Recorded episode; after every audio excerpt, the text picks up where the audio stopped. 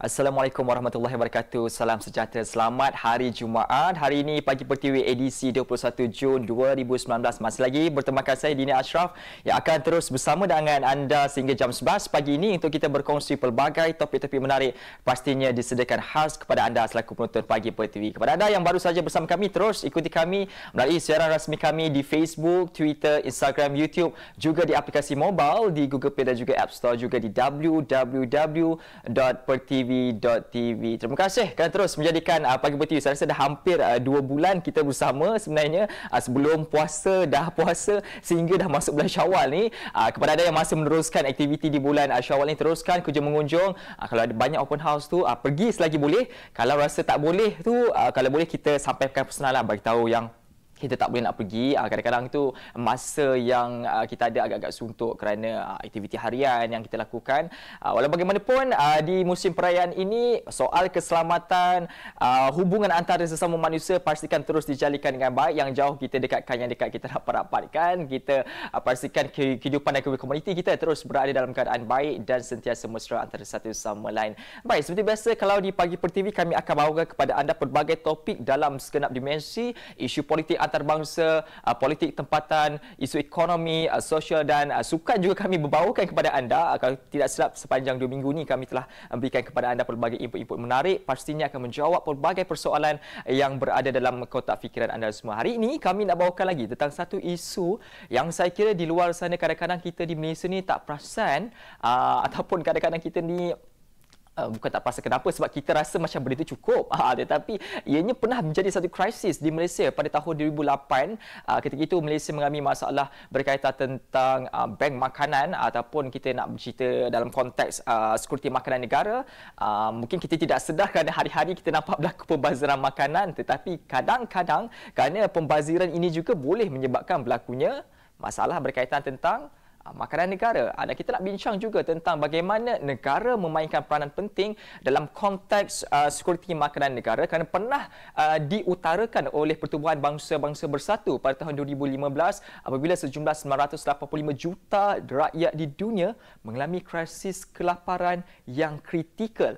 Dan perkara ini membawa kepada kita untuk kita melihat segenap uh, dalam konteks negara di Malaysia, apakah yang kita akan lakukan dan bagaimanakah situasi semasa. Semuanya kami akan kongsi kepada anda. Namun saksikan dahulu bingkisan ini. Madam President, on the other hand, in terms of trade, the nations are no longer independent.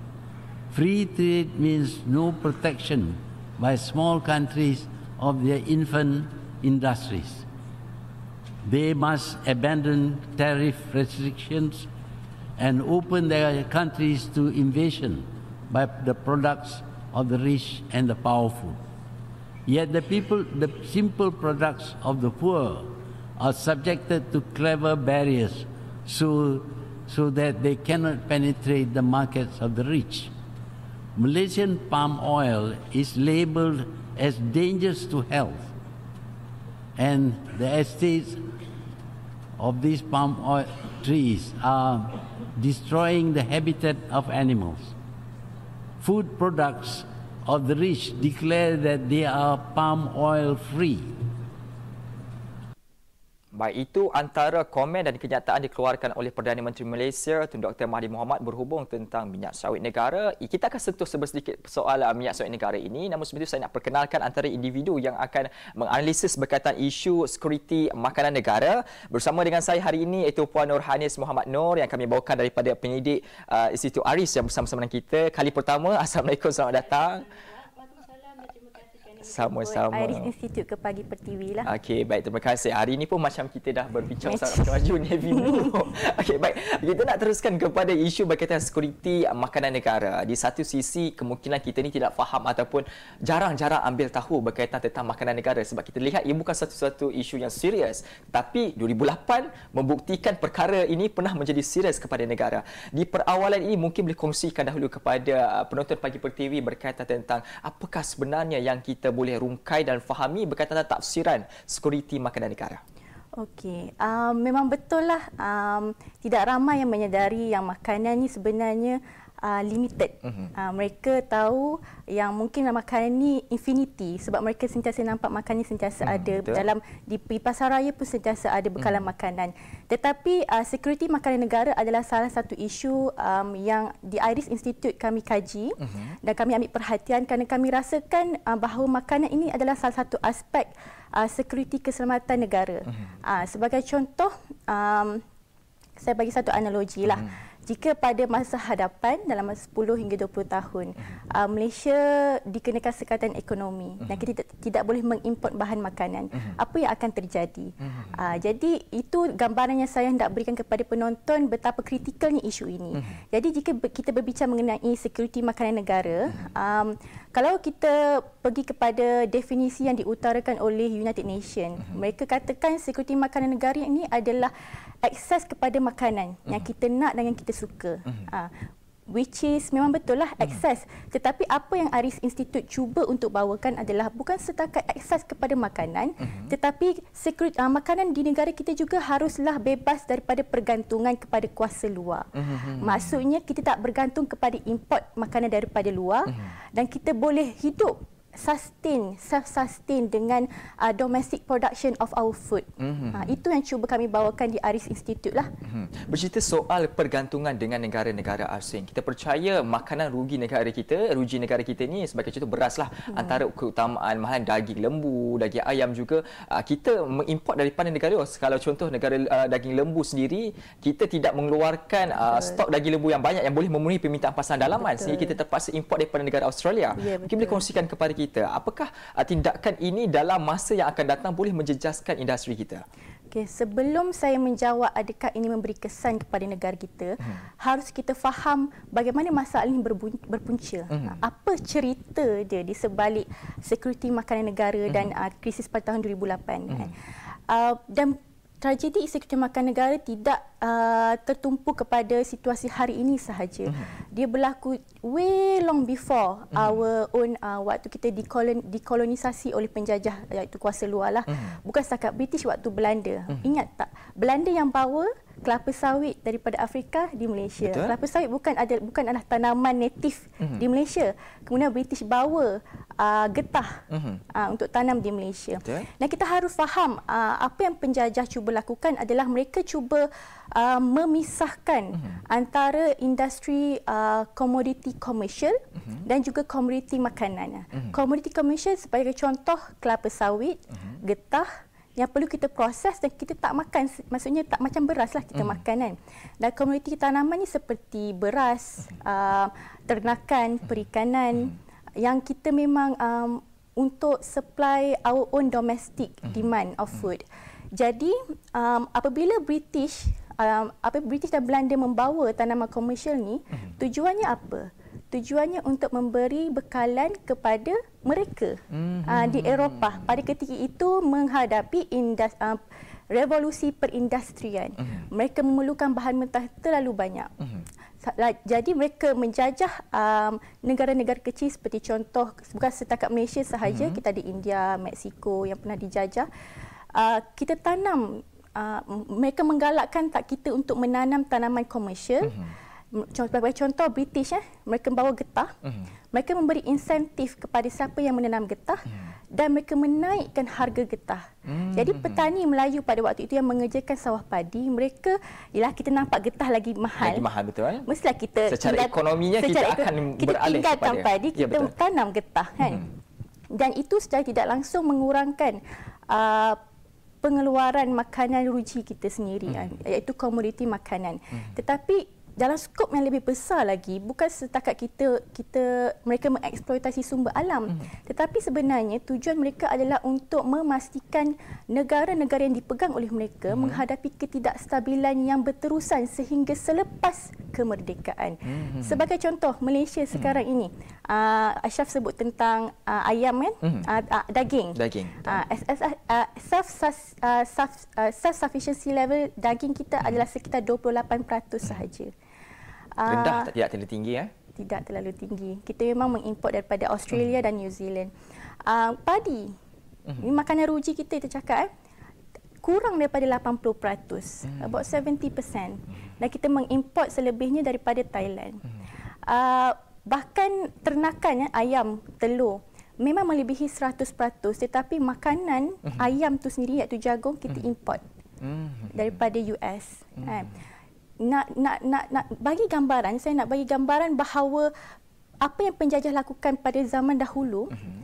kesannya bukan setakat pada zaman itu sahaja. Mm-hmm. Sampai hari ini uh, ekonomi makanan kita masih lagi bergantung kepada import kuasa luar. Mm-hmm. Kuasa luar maksud saya, kalau kita tak boleh import, kita tak boleh survive. Hmm. Kita memang bergantung kepada kuasa luar. Mungkin diterangkan lebih lanjut lagi soal kebergantungan import ini kesannya, sebab ini bersoal makanan yang yeah. saya kira setiap hari demand itu akan semakin bertambah, bertambah. Yeah, tetapi sekiranya kebergantungan itu sentiasa berterusan dengan negara-negara luar, sekiranya satu hari nanti negara-negara luar mula menghentikan semua ini, bagaimana kesan kepada masyarakat kita khususnya? Kalau kita nak melihat kepada kesan jangka masa pendek, hmm. adalah tidak cukup makananlah. Hmm. Kalau bahkan pada hari raya, perayaan-perayaan besar macam hari raya sekalipun, barang-barang kerajaan kawal harga barang sebab waktu itu memang naik. Maksudnya perayaan sekalipun waktu demand yang naik, waktu perayaan mampu membaiki. Tapi kawalan harga ini adakah boleh dilakukan sepanjang masa? Ah, betul. Jadi kita uh, bila kita berbincang mengenai security makanan negara, hmm. kesan yang kita nak lihat, yang kesan yang kami di IRIS Institute lihat adalah lebih daripada tidak cukup makanan untuk rakyat Malaysia. Hmm. Kami melihat bahawa bukan setakat uh, isu keselamatan, bahkan kedaulatan negara. Hmm. Sebagai contoh, adakah kerana kita tidak mampu membekalkan makanan cukup kepada rakyat kita, hmm. kita boleh tunduk kepada negara lain? Sebagai hmm. contoh, eh, um, kalau kita ambil contoh isu sekarang lah, isu hmm. sawit. Betul. E U buat sikit je, hmm. dia boikot minyak kelapa sawit. Dan apa yang terjadi sekarang kan? Kita tak tahu mana nak nak pasarkan lebihan uh, minyak kelapa sawit kita, uh-huh. dan kita terpaksa, menteri kita Y B Tirasakok terpaksa pergi ke sana uh-huh. bernegosiasi. Uh-huh. Dan tidak tidak tidak uh, terhenti kepada uh, pada situ sahaja. Uh-huh. Apa yang terjadi pada lebihan uh, minyak kelapa sawit ini uh-huh. adalah berlakunya perjanjian uh, uh, antara menteri Kementerian um, Komoditi utama uh-huh. dengan kerajaan China. Mm-hmm. Perjanjian jual beli minyak kelapa sawit yang berjumlah berbilion ringgit. Mm-hmm. Dan di sebalik perjanjian itu bukan sekadar perjanjian negara dengan negara. Mm-hmm. Kita harus lihat kewujudan aktor-aktor besar, mm-hmm. syarikat-syarikat besar mm-hmm. yang siapa yang pegangan. Sebagai contoh, saya ambil isu sawit negara. Mm-hmm. Syarikat yang mendapat keuntungan, salah satu syarikat yang mendapat keuntungan daripada perjanjian itu adalah syarikat Wilmar Holdings yang dipegang oleh keluarga Kuok. Mm-hmm. Family letak perkataan Kuok tu, mm-hmm. uh, Robert Kuok, mm-hmm. yang juga merupakan Council of Elders negara kita. Mm-hmm. Jadi menimbulkan persoalan siapa yang mendapat keuntungan hasil daripada situasi pengeksploitasian harga komoditi pasaran dunia. Mm-hmm. Sebab kita harus ingat, Malaysia bukanlah negara yang memegang uh, kuasa komoditi pasaran di dunia sekarang ini. Bukan kita yang pegang. Baik, saya sebenarnya tertarik berkaitan tentang isu minyak negara ini kerana isu itu berlanjutan sehingga kan satu kempen yang agak peliklah yeah. dilakukan negara kita. Semua ini kita akan bincangkan bersama selepas ini. Jangan ke mana-mana, kita akan berhenti rehat kembali selepas ini.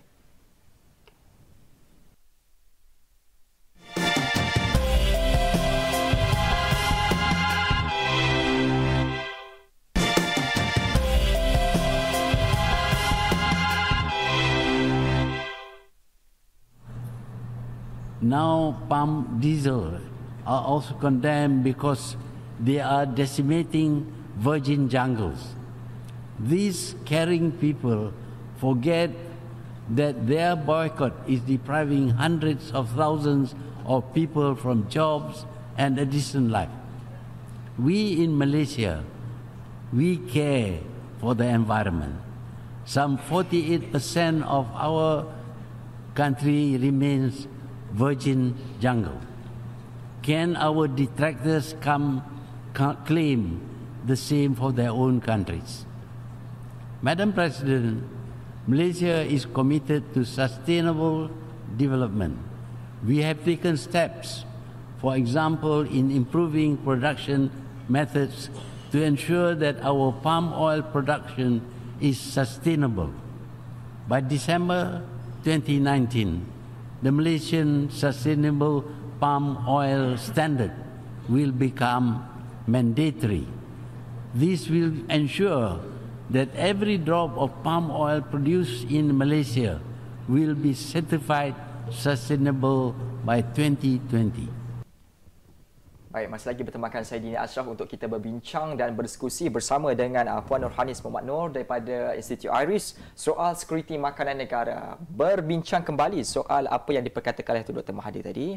Itu adalah salah satu inisiatif yang cuba dilakukan untuk setidak-tidaknya menyelesaikan isu berkaitan soal kelapa sawit negara. Sebelum kita bercerita soal penyelesaian soal kelapa sawit negara ini, mungkin boleh kongsikan dahulu apa sebenarnya terjadi dalam soal isu kelapa sawit negara yang menyebabkan kita boleh lihat kabinet-kabinet negara kita seolah-olah tak boleh duduk diam, sehinggakan cetusan-cetusan idea itu kerana kita tidak bersedia uh, sampai idea penyelesaian sebelum ini pun uh, sedikit melucukan kita sebagai rakyat Malaysia. Um, bersoal ten, uh, soal tentang spesifik soalan tentang isu sawit negara, uh, kita harus pergi ke, kembali kepada punca masalah tersebut. Hmm. Kan? Uh, jika kita nak bincangkan mengenai um, lebihan um, lebihan kelapa sawit dalam negara ataupun bagaimana sebenarnya situasi kalau di Perak, saya ambil contoh, um, orang Melayu jual ataupun mereka daripada sawah, sawah padi itu mereka buat keputusan untuk menanam kelapa sawit sebabnya ianya lebih mudah dan juga harga di pasaran pada waktu waktu itu adalah tinggi, uh, memberi uh, keuntungannya lebih berbanding buat padi lah. Padi lebih labor, labor je lebih, hmm. uh, tenaga yang diperlukan lebih, mungkin keuntungannya tidak tidak setinggi kelapa sawit. Dan hasil daripada um, perkara tersebut, maka kita berlakulah ramai sangat uh, pesawit pesa, pekebun-pekebun kecil yang hmm. melakukan uh, me, menanam kelapa sawit. Hmm. Dan um, apabila kita uh, kisah uh, berkata mengenai masalah isu kelapa sawit ini, sebenarnya kita harus pergi ke, ke, kepada apa yang uh, terjadi pada sebelum kelapa sawit itu datang kepada Malaysia. Hmm. Ya, berkaitan juga soal penjajahan uh, British pada ketika itu yang membawa masuk kelapa sawit sebagai industri baru di negara kita. Betul. Jadi uh, pemisahan komoditi sebenarnya hmm. uh, memberi impak yang besar kerana petani-petani um, Melayu mereka lebih tertarik untuk melakukan menanam tanaman komersial berbanding tanaman yang sebenarnya memberi um, bekalan untuk makanan negara sendiri. Kan? Sebab itu saya katakan sekuriti makanan negara ini tidak ramai yang boleh faham betapa pentingnya uh, aspek sekuriti makanan negara ini. Kan? Sebagai contoh kesan, uh, kalau kita tengoklah uh, antara antara yang kelakarnya lah saya tengok uh, y, uh, antara usaha untuk menaikkan uh, pembelian kelapa sawit, kempen untuk mengatakan kelapa sawit kita ni sustainable, hmm. termasuklah kempen iklan raya. Betul. Betul kan? Jadi saya kira inisiatif yang bagus, tetapi ia sekadar menyelesaikan uh, masalah yang dalam masa jangka yang pendek saja, inisiatif yang sangat pendek saja. Ia tidak berbalik kepada punca sebenar masalah tersebut. Punca sebenar adalah kita harus mengalihkan perhatian kita daripada komoditi komersial kepada memperkasakan komoditi tanaman seperti padi, ternakan yang, yang sebenarnya um, tidak mencukupi untuk kegunaan domestik negara. Bahkan kita tidak mampu menjadi kuasa mengeksport. Uh-huh. Betul tak? Dan um, komoditi komersial ni kita harus ingat, uh-huh. uh, nature komoditi komersial adalah mereka ni tertakluk kepada pasaran dunia. Uh-huh. Kalau nak diibaratkan, saya boleh ibaratkan uh, komoditi komersial ni seperti petroleum. Uh-huh. uh, uh, food adalah fuel. Ha, dia adalah tenaga. Betul. Bahkan Amerika Syarikat sekalipun mereka mahu um, mencari penyelesaian kepada uh, masalah penduduk dunia yang selalu ramai. Mereka pergi kepada marikh. Uh-huh. Dan salah satu persoalan yang mereka nak cari adalah adakah planet ini uh-huh. mampu untuk kita tanam tanaman untuk kita makan. Uh-huh. Bahkan Mardi, kalau saya quote Mardi, mereka sendiri waktu Syekh Muzaffar uh-huh. pergi ke, ke angkasa lepas, uh-huh. antara perkara yang mereka bawa adalah biji benih untuk mereka adakan kajian. Boleh tak tumbuhan tumbuh di angkasa lepas? Mm-hmm. Nak nak beri gambaran bahawa makanan ini adalah fuel. Mm-hmm. uh, sama sama berharganya dengan uh, minyak. Minyak. Dan minyak adalah sesuatu yang uh, Di, uh, dikuasai oleh pasaran dunia, sama seperti komoditi komersial. Baik, kita di Malaysia, kerajaan telah pun merangka dasar makanan negara yang saya kira telah pun wujud lama. Hmm. Uh, melihat kepada dasar makanan negara yang dilakukan oleh kerajaan dan selepas kemenangan kerajaan baru pada ketika ini, bagaimana Puan melihat sendiri, adakah kita berada di landasan yang tepat dalam menyelesaikan isu kekurangan-kekurangan makanan negara, khususnya bagi makanan-makanan yang menjadi uh, makan harian kita dan menyebabkan kita ni kadang-kadang uh, kerisauan kita bukan apa.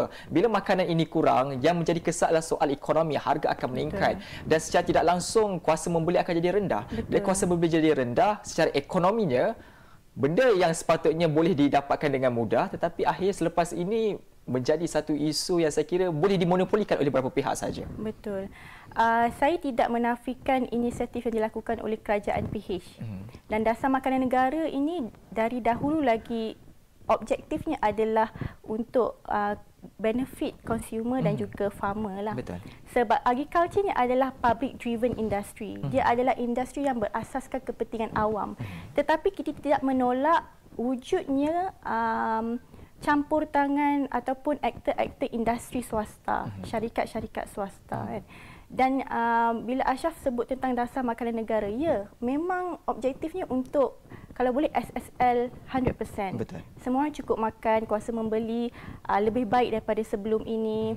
Um, rakyat tidak terbeban dengan kos sara hidup. Mm-hmm. Mungkin ha, hari ini kita mampu beli uh, beras import. Mm-hmm. Tapi mungkin pada masa akan datang kita tak mampu nak beli beras import. Mm-hmm. Ataupun kita tak mampu nak beli beras. Baru mm-hmm. kita rasa menghargai beras tu kan. Mm-hmm. Jadi um, apa, walaupun dasar makanan yang di, di, dilakukan oleh kerajaan bertujuan untuk me, memperbaiki hidup konsumer dan juga farmer, tetapi adanya pengaruh-pengaruh lain dalam industri uh, pertanian, termasuklah syarikat-syarikat swasta, uh, syarikat-syarikat besar. British sebagai contoh, mereka bawa uh, hasil daripada uh, industri komoditi komersial, wujudnya syarikat-syarikat besar seperti Guthrie, Sam Darby, yang akhirnya Malaysia mampu uh, ambil semula ketika Don Reed uh, pada waktu zaman Tun Mahathir. Tetapi uh, selain daripada itu, uh, adakah polisi yang dilakukan oleh kerajaan sebenarnya betul-betul menguntungkan petani uh-huh. ataupun menguntungkan konsumer? Uh-huh. Sebagai contoh, kalau kita menguntungkan konsumer, konsumer hanya fikirkan tentang bekalan makanan cukup sahaja. Jadi kalau import seratus peratus masih cukup makanan, masih cukup betul makanan, tak? Betul. Tetapi apa akan terjadi kepada petani kita dan juga sekuriti makanan kita? Saya tertarik hmm. soal apa akan jadi kepada petani kita. Barangkali petani, uh, mereka nelayan pun boleh juga jadi hmm. kerana soal isu makanan seperti ikan dan pasar maritim. Apa jadi kepada mereka ini? Sebab saya melihat sekarang ini bila uh, kita hanya menggiatkan soal bekalan tu ada, tetapi kita lupa satu tempat tempoh lagi, satu fasa lagi, iaitu sesiapa yang nak producekan itu. Itu yang menjadi kekurangan di negara Malaysia ini. Dan di peringkat kerajaan, bagaimana anda melihat sendiri? Adakah kerajaan betul-betul memperkasakan satu kelompok ini untuk mereka menghasilkan lebih banyak lagi? Um, bila kita sebut tentang petani ini, dia dekat di hati saya. Uh, sebab saya telah melakukan kajian selama dua tahun uh, spesifik tentang tajuk padi, dan saya jumpa dengan petani-petani di Kedah, petani-petani di Skincan, dan saya teringat satu soalan yang saya lontarkan kepada mereka. Apakah motivasi tuan untuk buat uh, sawah padi ni, untuk mengerjakan sawah padi? Harganya memang tak untung. Walaupun uh, mungkin uh, beras di pasaran naik, tetapi uh, input-input pertanian seperti baja, racun turut naik. Jadi hasilnya net net net profit dia masih sama atau makin mungkin sedikit. Uh, pekerjaan ni tak menguntungkan. Penat. Uh, memang sangat penat, labor intensive work. Jadi apa motivasi tuan-tuan ni untuk mengerjakan sawah? Dan mereka mengatakan pada saya motivasi adalah mereka memang minat buat kerja ni dan mereka tahu dan sedar tentang tanggungjawab untuk menghasilkan produce makanan untuk kegunaan rakyat Malaysia. Uh, boleh dikata sebagai fardu kifayah lah kan. Uh, hanya certain orang je yang mampu uh, mendapatkan motivasi sebegitu tinggi untuk melakukan. Betul. Tetapi mereka uh, adalah end user ataupun uh, sekelompok kecil yang masih lagi tertakluk kepada apa yang berlaku di atas mereka. Kan. Mm-hmm. Kerajaan, pasaran dunia yang mereka tidak boleh kawal. Mm-hmm. Dan kita harus sedarkan masyarakat di luar sana bahawa uh, industri pertanian bukan sekadar berbincang mengenai isu per, uh, petani. Uh-huh. Petani miskin, petani masih bawah paras kemiskinan, uh-huh. beras tak cukup. Tetapi lebih jauh daripada itu, kami di IRIS Institute melihat lebih jauh daripada itu. Uh-huh. Impak industri makanan ini bukan uh, mungkin kita tak nampak pada masa sekarang. Tapi pada masa akan datang mungkin melihat, melibatkan kedaulatan negara. Uh-huh. Mungkin melibatkan kedaulatan dan identiti negara kita sendiri. Mungkin untuk mendapatkan bekalan makanan kita terpaksa tunduk. Mungkin dijajah sekali lagi untuk mendapatkan makanan. Mungkin ya, kebarangkalian tu ada. Cumanya pada masa sekarang sebab kita masih, rakyat Malaysia masih lagi banyak makanan, mm-hmm. banyak sangat open house, betul, raya, hari ini saya ada tiga lagi. Tiga kan. Lepas tu kita lihat makanan tu sekadar makanan. Mm-hmm. Ha, jadi kita tak nampak isu tu. Mungkin boleh kongsikan di penghujung ini antara perkara yang mungkin uh, di IRIS Institute melihat uh, bagi mengisi lompong-lompong kekosongan berlaku dalam rantaian isu ini. Di IRIS Institute melihat apakah yang boleh dilakukan untuk ditampalkan terhadap ruang-ruang kosong ini? Okey, um, di IRIS Institute kita melihat naratif yang lebih besar berbanding uh, kenaikan uh, nilai um, hasil pertanian ataupun hasil pendapatan petani. Kita melihat lebih daripada itu. Uh, isu beras, ramai yang bercakap mengenai isu beras. Ramai memberi cadangan. Tetapi di IRIS Institute kita membawa naratif yang berbeza. Kita mahu uh, masyarakat melihat jauh lebih uh, kepada sejarah kita dan uh, mengubah paradigma untuk kita berfikir. Bila paradigma kita dah berubah, insya-Allah solusi yang kita beri mungkin lain daripada sekadar meningkatkan uh, pendapatan petani ataupun mengurangkan harga beras, lebih sekadar pada itulah.